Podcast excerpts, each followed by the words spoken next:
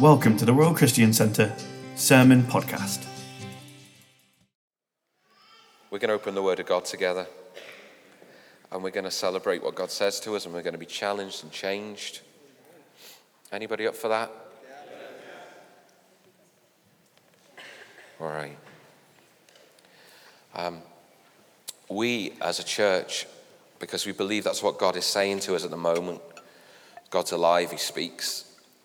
We, we've been talking about issues, theme of, of, of battle, breakthrough, of blessing. Um, not everything comes easy. It doesn't naturally, does it? You've got to work at things that are valuable or that, that really count, that you really want. Uh, why do we think things are different spiritually? Um, Jesus making a way for you to be saved and made new, it cost him everything, didn't it? Yeah. Didn't it cost Jesus everything upon the cross? And you know, he gives us that gift freely. Uh, you don't have to do anything to earn your salvation. You don't have to do anything to earn God's love in your life. He chooses you because He chooses you. It's not like school where you lined up to play some sports and, and your mates picked one another because they were really good and they wanted to win. It's not like that. Thank God. I never got picked last, but it was pretty close a few times. God picks us because He picks us, He chooses us because He chooses us, He loves us because He loves us. There's a lot of freedom in that.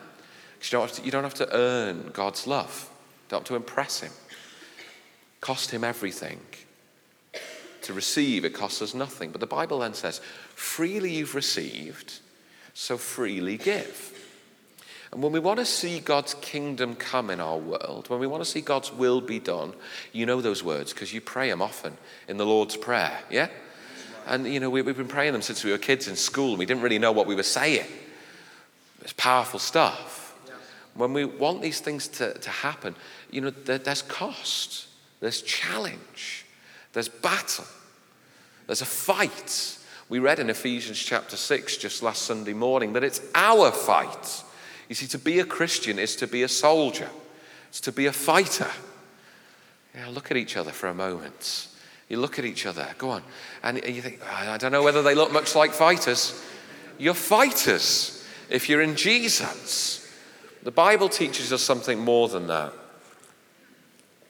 The Bible teaches us if we stand firm, stand firm, persevere, keep the faith, we might say, we are then overcomers. Yeah? Yes. The Bible talks about this in the book of Revelation. You know, it says, come on, listen up, listen up, listen up. He who remains firm to the end you know, there's a call upon our lives to keep going, to stand firm. In Ephesians, it says, you know, when, when everything's done, stand. I'll wake a couple of you up then. Shall I do it again? Stand. Stand. This is the call of God upon our lives. The Bible says, battle, yes. Breakthrough, yes. Blessing, absolutely. And that's what we're talking about seeking what the Bible has to say to us in this particular season.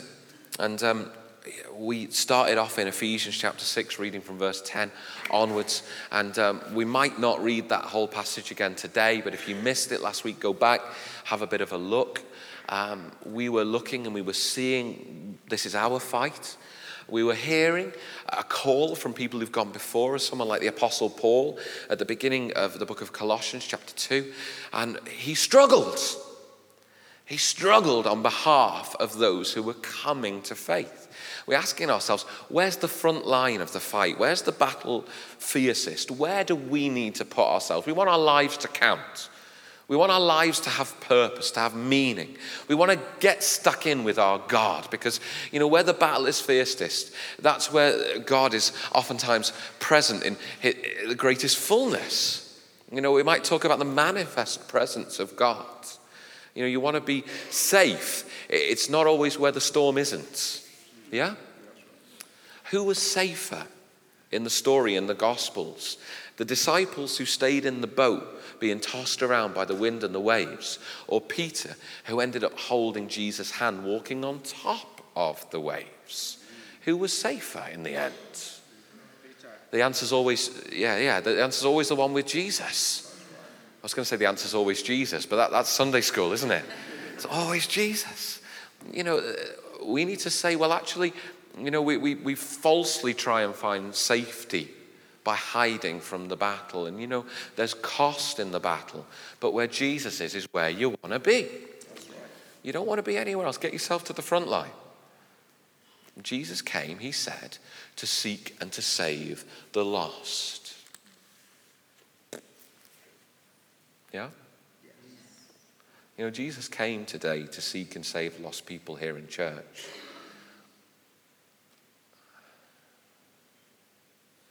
I wonder if he spends a lot more time somewhere else. Where are lost people?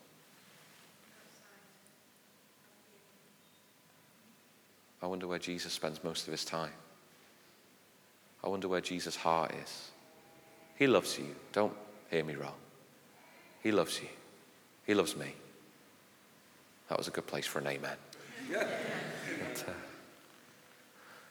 Jesus came to seek and to save people who were lost and needed finding.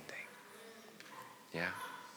He's doing some of that today, right here, but he's doing a lot of it somewhere else, oftentimes. Come on, where, where are we? Where are we? Where are we? And where are we at our best? Yeah. Where's the vibrancy of your life? Where are you fullest alive? That doesn't even make any sense. Where are you most alive? Yeah?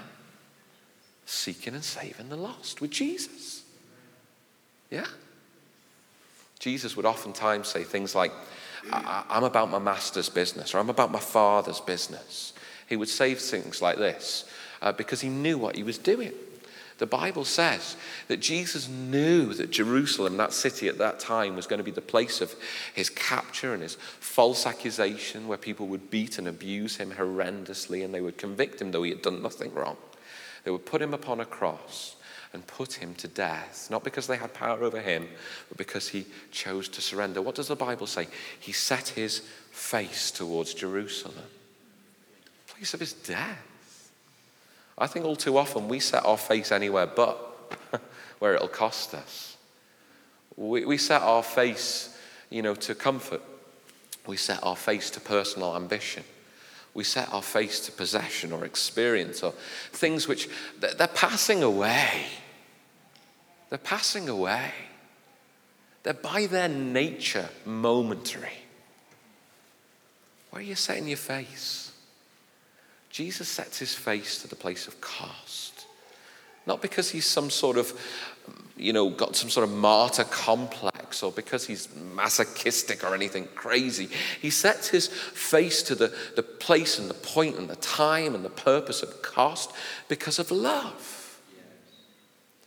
Because he loves people who are helpless and hopeless, and he is their help and their hope.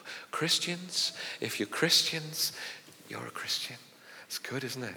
Uh, Jesus is in us. Christ is in us. The hope of glory. Come on. Jesus is the help and the hope of the world. Will we keep him, try to keep him bottled up? Packaged neat and tidy, inside here, inside here. Hmm. Come on. Come on. I'm assuming by the fact that nobody shouted heresy or anything, you know this is true. Yeah. You know it's in the Bible, don't you? I know it's in the Bible. I always do it. Come on, we need to be reminded of these things, don't we? Yes. Don't we? Yes. Seven, eight, nine. Do we need to be reminded of these things? Yes. 20, 25? Do we need to be reminded of these things? Yes. Come on. We need to be reminded of these things and uh, fight.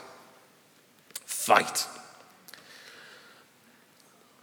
There's a lot of fight in you, if only you realize that. There's some toughness. Yeah? You know? I want to get on my toes. Come on. Nobody. Things don't always look um, as they are. Things aren't always as they seem. Has anyone ever, has anyone bought a Toblerone recently? Have you bought a Toblerone recently? You know, don't get me started. They say it's Brexit, mate. I'm sorry about. There's a piece missing in your Toblerone. Have you noticed this? The gaps between the bits in the Toblerone have gotten bigger. Have you seen this? You're going to start writing to Nestle, aren't you now, or whoever makes them? I don't know. You're going to sort it out. The box looks the same. You, you, get the, you open the box and the foil wrapper's there, and you pop the foil, and the first piece looks the same, but you slide it out, and there's a great big glaring gap. Things aren't always as they seem. Mm-hmm. North Korea. There's a step change, isn't it? Toblerone, North Korea. North Korea. And pray for North Koreans, especially North Korean Christians. Amen. Uh, fantastic people, must be. North Korea is firing missiles over Japan and testing nuclear weapons.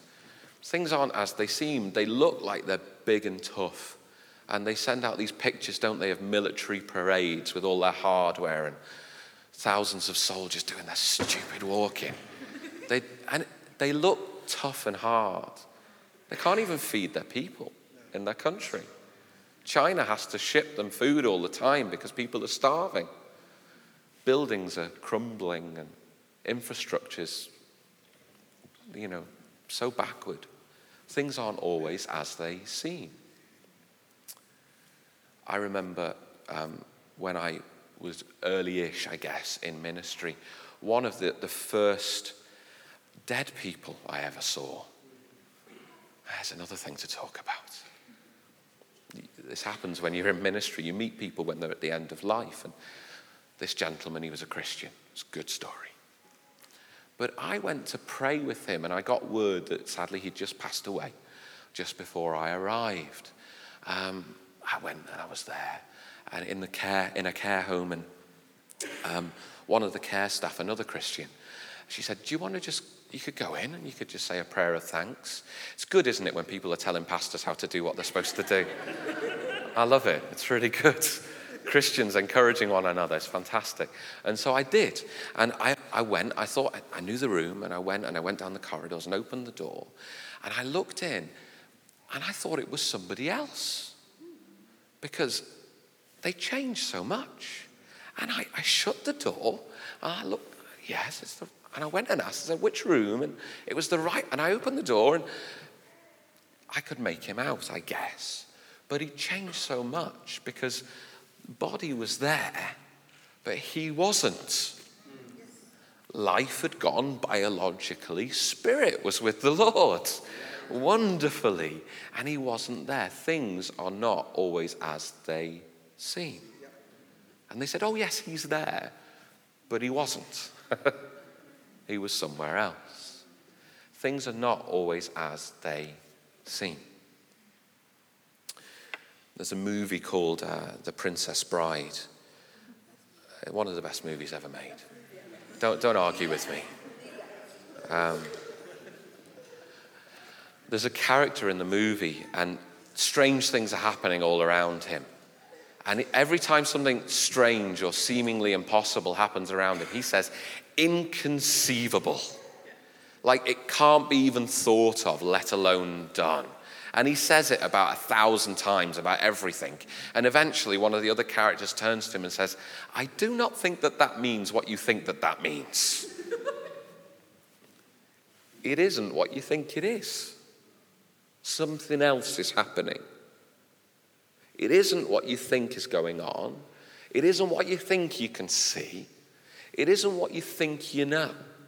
Something else is going on. We've been learning about our fight, our struggle, getting to the front line, call to stand firm, all prayers for all the saints at all times, extinguishing the fiery darts of our enemy with the shield of faith. But Today, I want to consider a little bit about who we're fighting. Who we're fighting. I think it's possible that when, and Ephesians chapter 6 talks about these things, that when we talk about schemes of the devil, or cosmic powers, or spiritual forces, for many of us, I do not think that it means what you think that it means. Do you hear me? Yes. You're thinking it sounds all a bit Star Wars right now, aren't you? What we do know is that the battle, the fight, is worth it. It is worth the cost. It is worth the investment. It is worth the struggle, even the pain. Somebody fought on your behalf, didn't they? That you might come to know Jesus, a life with God. Someone fought for you. Hey, until we get to heaven, you may not even know exactly who's been fighting for you, but they have. You might be thinking, everyone's fighting against me. It's not true. There are faithful believers and they're praying for you and they're contending for you. And they've, they've been doing so since the days of the Bible. And I know that the people like the Apostle Paul, they're with Jesus even now and they're saying, oh, I so hope that the words that I wrote will help them in the struggle. You know, Jesus is fighting for you. Yeah. Wow. It's worth the fight. It's worth it. Would you read a little bit of the Bible with me? If you can, it's, we're going to go to Revelation chapter 12 and uh, open it up or scroll to it on your phone. It's going to come up on the screen and we're going to read some Bible together, Revelation chapter 12.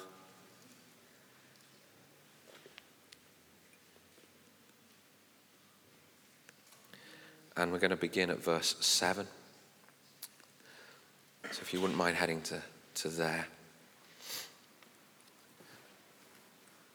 All right, Revelation chapter 12 and verse 7. Now, war arose in heaven. Michael and his angels, Michael's one of the, the leaders of the angels, fighting against the dragon, which is an image here. And the dragon and his angels fought back, but he was defeated, and there was no longer any place for them in heaven. There's good news even right there, because wickedness and rebellion has no place in the presence of God.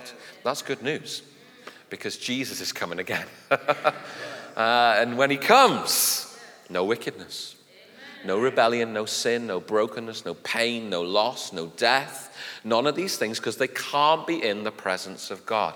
That's good news. The Bible says when he comes again, he's going to take you to be with him forevermore. I don't know why I pointed up. I don't know. We do that, don't we? With Jesus. No place for wickedness, no place for fallen angels, for the devil. And the great dragon was thrown down, that ancient serpent who is called the devil and Satan, the deceiver of the whole world. He was thrown down to the earth, and his angels were thrown down with him. We'll leave it there for a moment.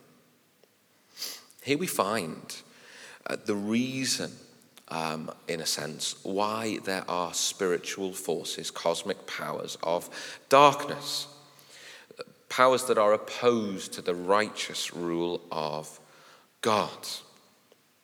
Elsewhere in the Bible, in Isaiah chapter 14, we see that this rebellion against God and his just and perfect and good rule, the rebellion against uh, God's peace and perfection, comes about actually because of pride. Isaiah, he sees the same kind of uh, story, this vision, and he says, How are you fallen from heaven, O day star, son of dawn? Sounds beautiful, but tragically broken. This is, this is talking about the devil, made in beauty, but fallen. And Isaiah goes on to say, How are you cut to the ground? you who laid the nations low. You said in your heart, I will ascend to heaven. Above the stars of God, I will set my throne on high. It's pride. It's pride. It's the sinfulness of seeking self over and above God, of seeking to rule and reign. Pride is infectious, it's pervasive, it's destructive. There once was a time, wasn't there, when each of us sought to live on the throne of our own lives? We sought to be the rulers and masters of our own existence, didn't we? It's so ridiculous. Which of us were involved in our creation? Which of us caused ourselves to come into being? We didn't just sit somewhere and think really hard about it and suddenly we arrived. We have no mastery, no power over our existence. We came into this world simply by the providence of God. We'll go out of it when He says we're done. And yet, pride says, You're in charge. No, we're not. Pride causing the devil to rebel against God. And here we found in what we've read these forces rebelling against God, thrown down, thrown down, as the Bible teaches us, uh, to the earth, albeit for a time, for a season, before their ultimate judgment. And yet, we are told that while the devil and those fallen angels or demons are here on the earth, we must still be watchful and careful in our lives of holiness. In 1 Peter chapter 5, we find this uh, really great um, instruction to us be sober minded. Yeah? Steady, thoughtful, careful. You're thinking about yourself, you think, oh, that doesn't really describe me. Don't know sober minded. Sometimes we can be flighty, can't we? If we're honest, we can be a bit skittish. You know, we're, we're, this way and that. We don't stick at things. We're not steady. You know, we're, we are always concentrating on one thing and then it's squirrel. You know, we're those kinds of people, aren't we? You're like, I'm not a doggy. We're like that, aren't we? Be sober minded, be watchful your adversary. Sounds like a fight, doesn't it? You have an adversary in a fight. Some of you are like, I don't know, I've never fought. Ah, come on, come on. It's your calling. Your adversary, the devil, prowls around like a roaring lion.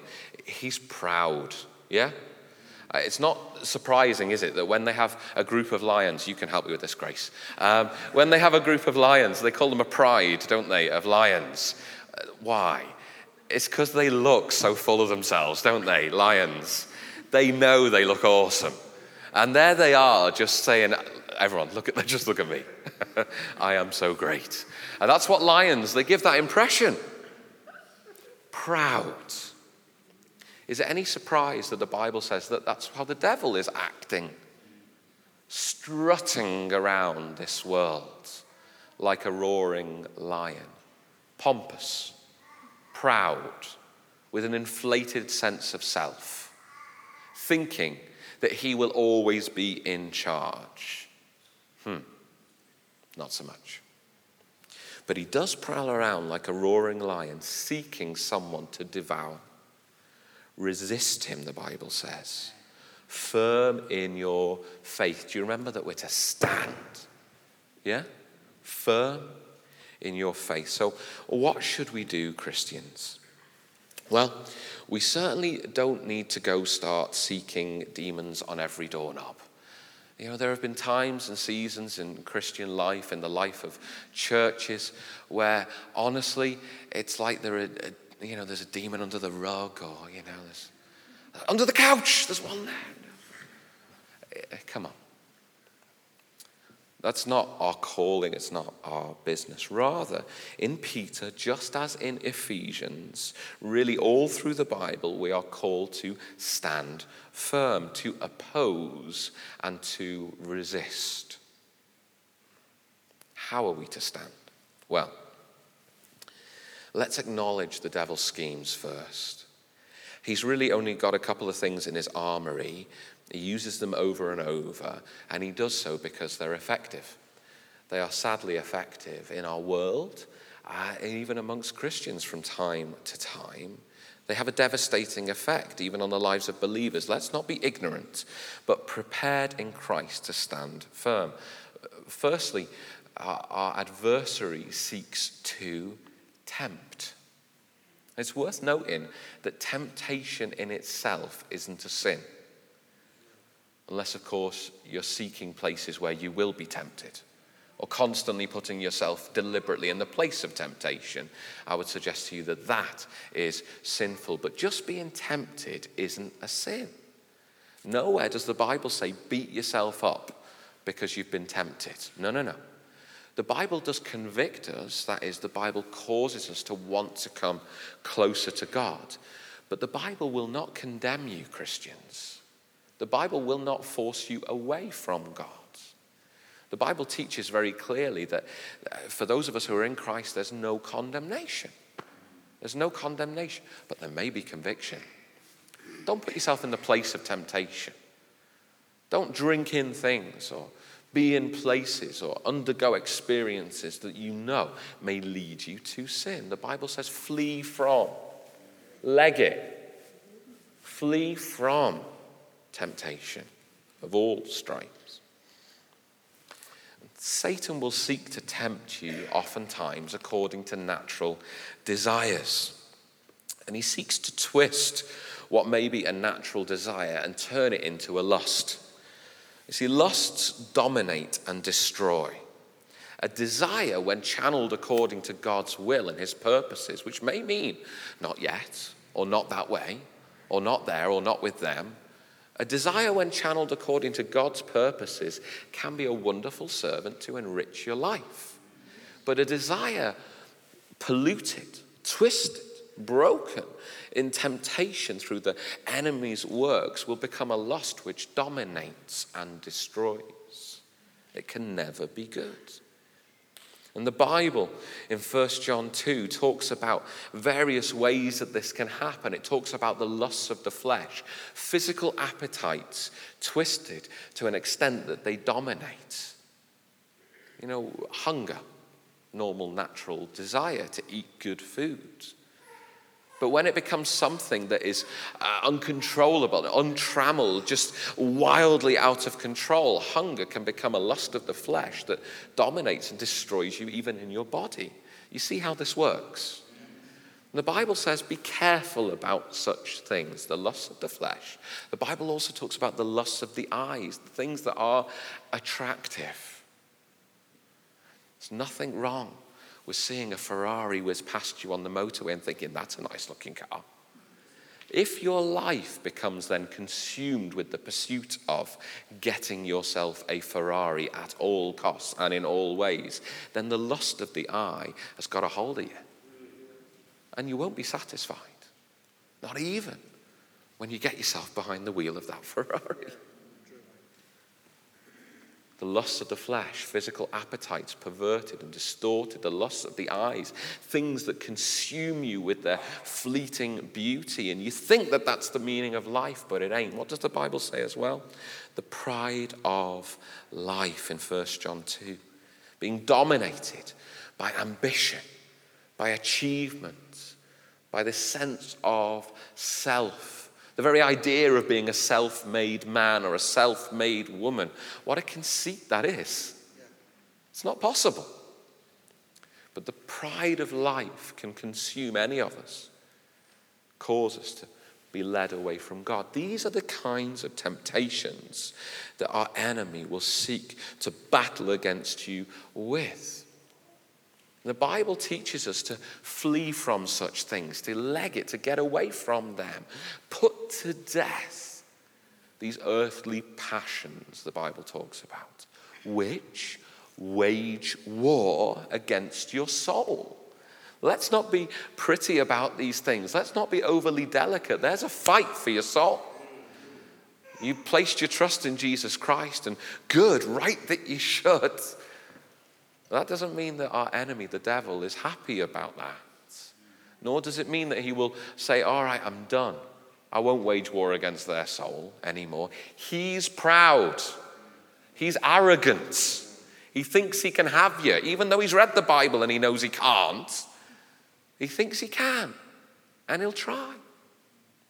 Many of you might have read a book by C.S. Lewis called The Screwtape Letters. Have you read this book? And it's letters passed back and forth in the imagination of C.S. Lewis between um, a senior demon and a, a trainee as to how they should seek to trip up a person. Yeah? And the letters go back and forth, and this person is becoming a Christian, and the trainee demon's not doing a very good job. Isn't that good to hear? They're pretty rubbish. The letters go back and forth. Oh, you should try this. Oh, you've done that wrong. How about doing this? Or, or seek to play upon these lusts, or, or seek to, to, to play upon pride and these kinds of things, and to try and trip up, to try and capture, to try and dismay, to try and find a chink in the armor that we might be brought down. There's a war on. We're going to be victorious. Satan even t- tried to tempt Jesus in these ways without success. The key to Jesus' victory wasn't that he knew more of the Bible than you, though he does. The key to Jesus' victory wasn't that, you know, he'd been working out in the gym that day and he was, you know, no, he'd been fasting 40 days and 40 nights, so physically he felt pretty weak. The key to Jesus' victory was that he knew who he was in his Father's love. He knew he, what he was about by his Father's commission. I would say to you, Christian, when the, the devil seeks to tempt you and to trip you up in these ways, it's about identity. Where are you seeking satisfaction? Where are you seeking acceptance? Where are you seeking security? I would say to you, if you're seeking any of these things anywhere except for in God's, in the Father's love for you, say to someone near you, God the Father loves you. Would you say that? Go on, do it quick. God the Father loves you. If you're seeking your significance, your acceptance, your security anywhere else, then your identity has a big hole in it. There's a great big foothold in your life that the devil will really get his gnarly old boots into. There's a chink in your armor. Your identity is in God. Why would you seek any of your being anywhere else? Nothing else can satisfy. You know this to be true, don't you? Has anyone ever tried anything in their life to satisfy them and it's disappointed? Hasn't turned out like you thought, wasn't it? You know, relationships or consuming yourself in your job or your career or, you know, whatever it might be. Doesn't satisfy. Know who you are in God. It's the best way that you can fight against temptation.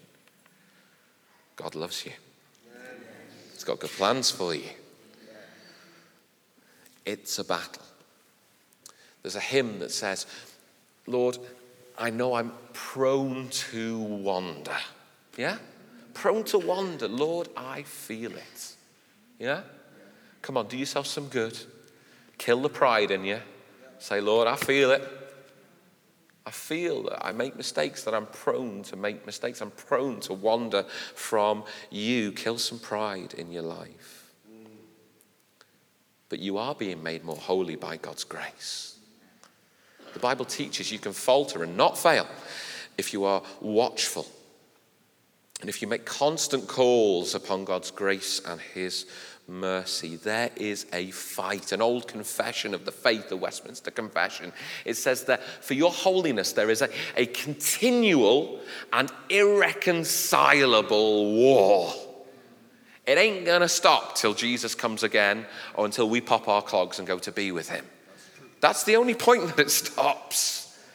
I don't know about you, but sometimes it feels like, God, I could do with a breather. Anybody? Come on, someone tag me. I want to go sit down. I'm not kidding. Get up here. No, no. We, we feel this, don't we? well, I don't know whether I can go on any further. And God says, I know you can't go on any further, but I can. Yes, that's right. I'll pick you up. Yes, amen. we sometimes think the old footprints poem's a little cheesy. There were two sets of footprints, God walking alongside. What about when there was only one? Why did you leave me? And you know, the voice of God comes back and says, That's when I carried you. Yeah? I saw it taken a, a, little further, it's like, Well, what about that one set of footprints with the big groove? Well, that's when I had to drag you, says Jesus, pulling you along. Say, God, give me a breather. God says, Come on. I got you. Won't leave you, won't forsake you. So fight, resist, win. The devil will seek to tempt, he will also seek to accuse.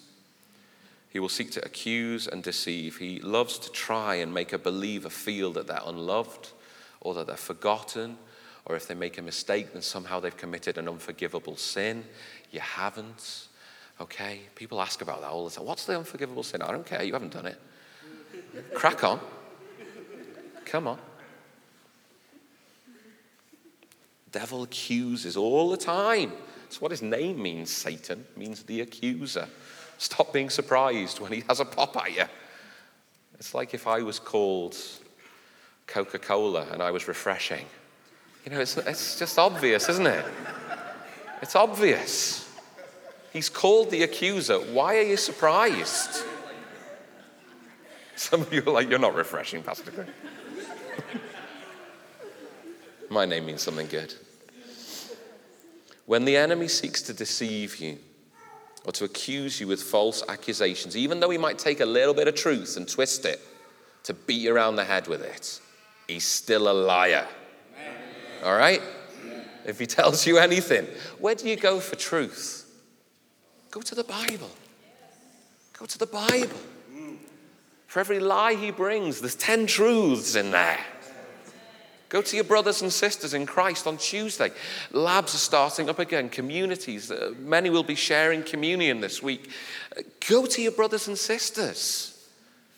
You know, uh, it's not being needy to say, come on, I'm believing a lie. Help me to believe some truth. It's a good thing. Build one another up in the faith. So many lies about. How about sharing a bit of truth? When we read in Revelation chapter 12, this fight, this cosmic battle, we could read it on. Um, we found that Satan, the deceiver of the world, was thrown down. And if we were to read on in verse 10, it says there, I heard a loud voice in heaven saying, Now. I love it when there are voices from heaven saying, Now. The salvation and the power and the kingdom of our God and the authority of his Christ, that is Jesus, have come. For the accuser of our brothers has been thrown down, who accuses them day and night before our God. And they have conquered him by the blood of the Lamb and by the word of their testimony, for they love not their lives even unto death. Cost, battle, but conquering because of what Jesus has done and the way we proclaim it. No lie, no lie, no lie is stronger than your testimony of faith in Jesus Christ. No accusation can come against you. Who is to accuse you? It is God who justifies. Is there anyone bigger than God? That's the easiest question I'm ever going to ask you. If you can't answer that one, then we're in trouble. Is there anyone bigger than God? No. Nobody can bring an accusation against you if God has justified you. Wow. Wow. Yes.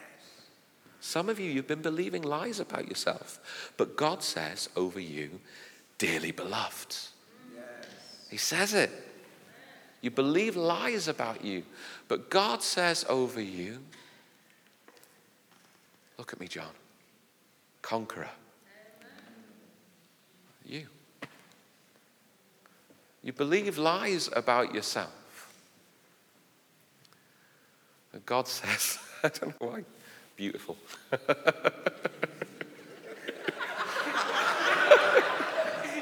if you couldn't tell, it was favor. I don't know why. No pride now. All right. I couldn't have picked a lady for that. You'd be really embarrassed. So would I.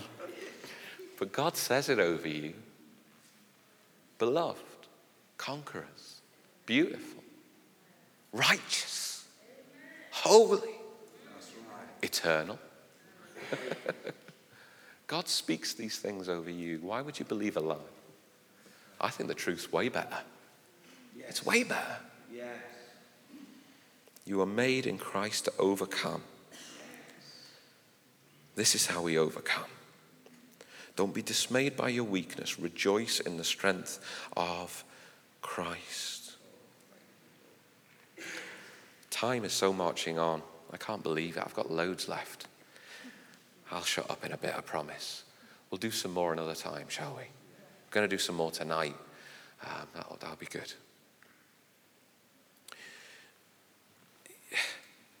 If I were to use the word spiritual warfare, you know, some of you have been around the block in Christian circles for a while, and you start to think about all the various kind of things that you've been told about, and the way you can find a text somewhere in the Bible that says that such and such is happening. You know, it may well be. It may well be. My way of reading the Bible is to say that the plain thing is the main thing. So, shall we make the main thing the plain thing?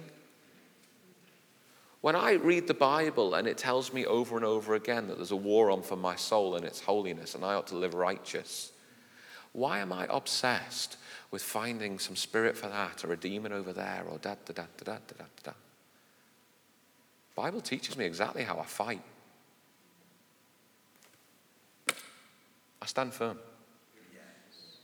I stand firm against temptation. My life matters. It does. Your life matters. Your life is almost certainly, no, forget that. Your life is certainly the means of another coming to faith in Jesus Christ. So fight. Fight to be holy.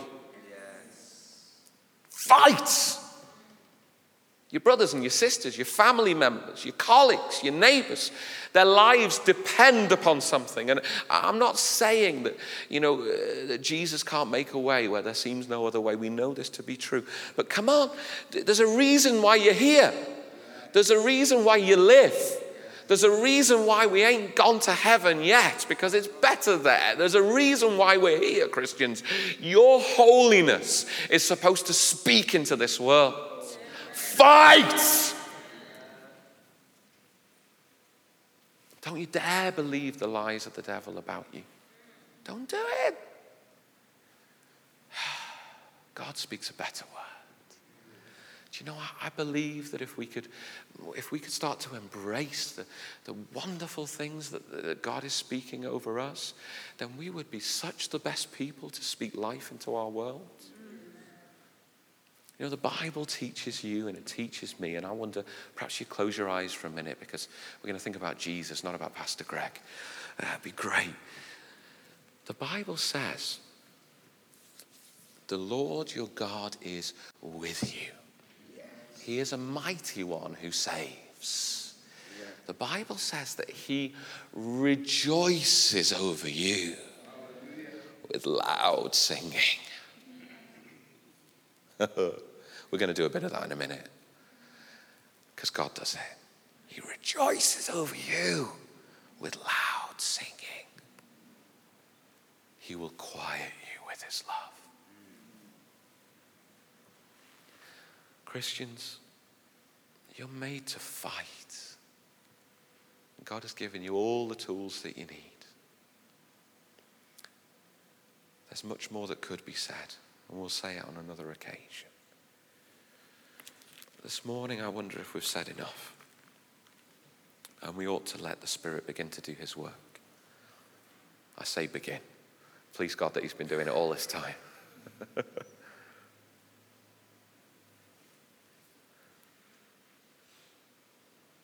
Are you tempted?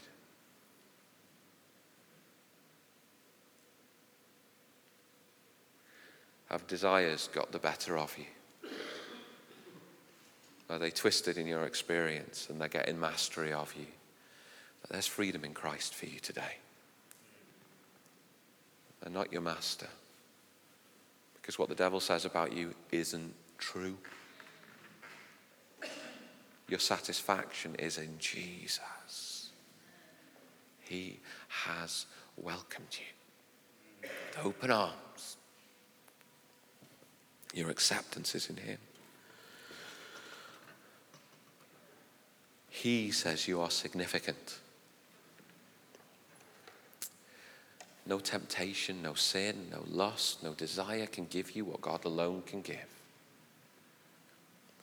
Run to Him today. Would you do that?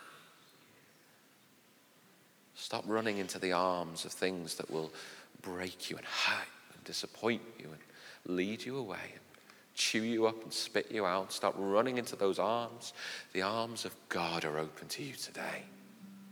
He speaks over you something much, much better. Come on, Christian. It's so quiet. Lovely music has started, but we're fighting right now. When the enemy rushes in like a flood, Jesus raises up a banner. It's more powerful. He does, He has, He will save. Do you feel an accusation, a deceit, a lie has got mastery of you today? Do you believe things to be true that are hurting breaking, pushing you down?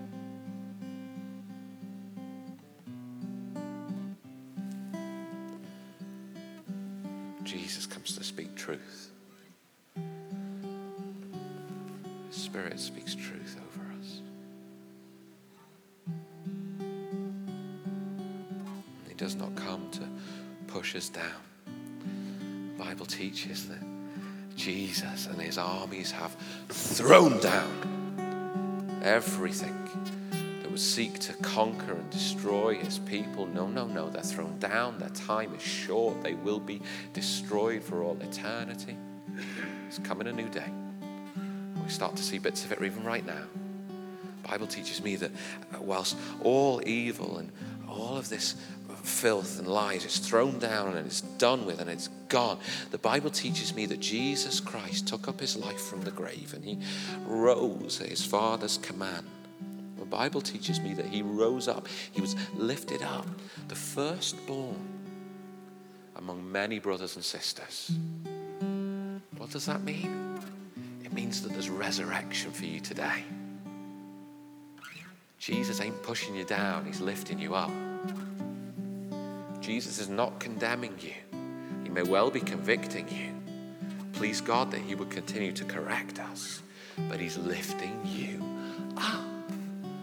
What deceit have you believed that is pushing you down? What things have captured or captivated you? How quickly do we turn away from the truth? And yet God says, Be lifted up.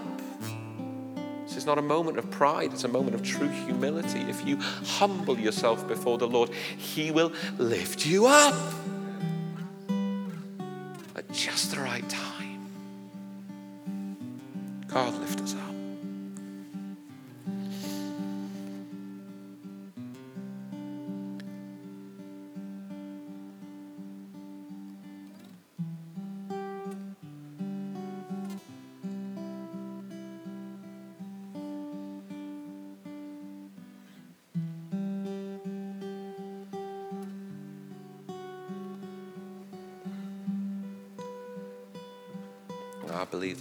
Word for us all.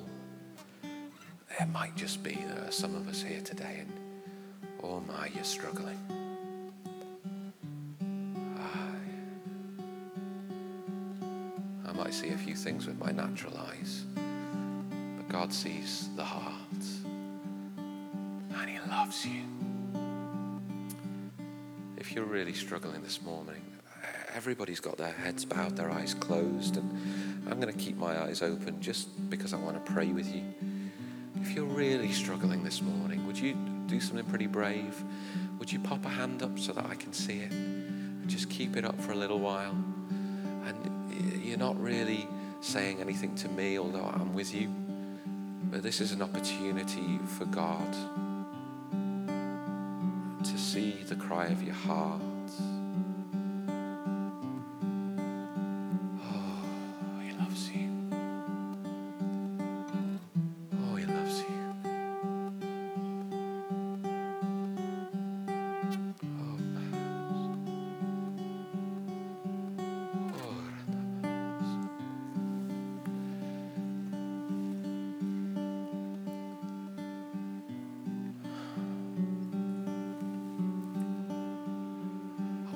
Had your hand up, could you just do that just for a moment longer? And if you're a person who serves on a prayer station, open your eyes. Or if you're a lab leader, perhaps open your eyes. Pastors, elders, just open your eyes. And would you just go to these folks just quietly? No song and dance. Don't stand over them, kneel next to them. Blokes go to blokes, ladies go to ladies. Would you do that? Feel it's appropriate, would you give them a hug?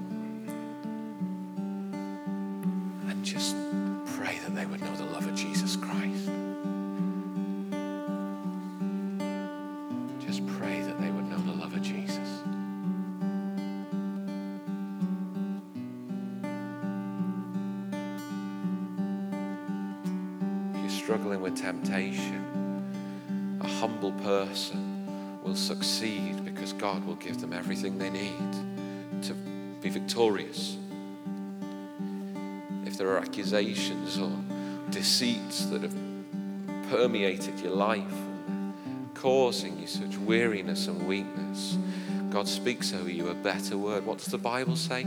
All God's promises are yes and amen. God speaks in the affirmative and He affirms you in Him. God will do, He will do, He will do more than you can ask for or imagine. God will provide for your needs according to His riches in glory. God speaks an affirmative word over you today. He says yes to you today. He says amen.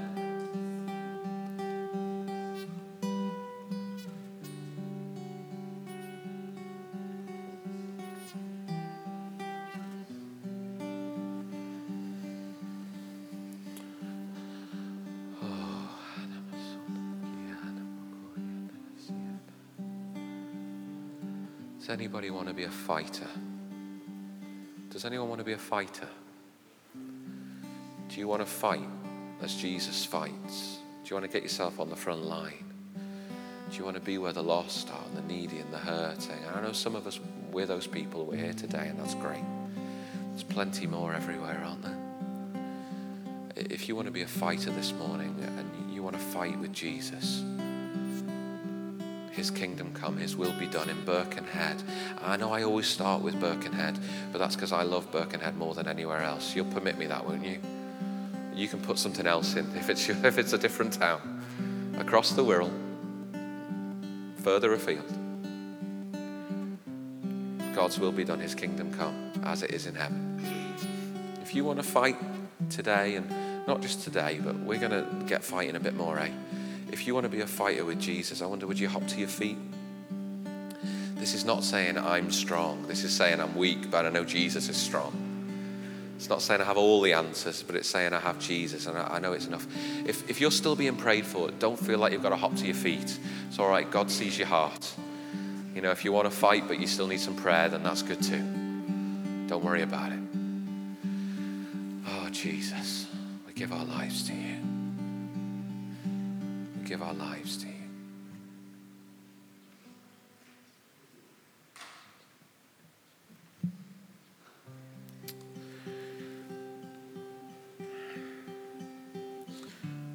Early doors in the life of the church in the book of Acts, quite early on, Peter and John, leaders in the church, the best of the best of the best, imprisoned.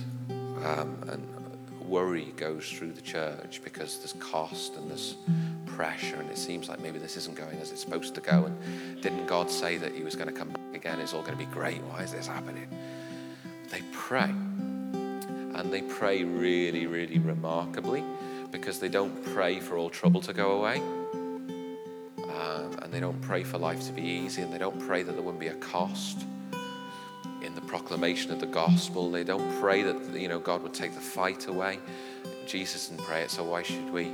They pray, God, give us boldness, courage to proclaim the gospel with lives of holiness, to know who we are in Jesus, to get about it.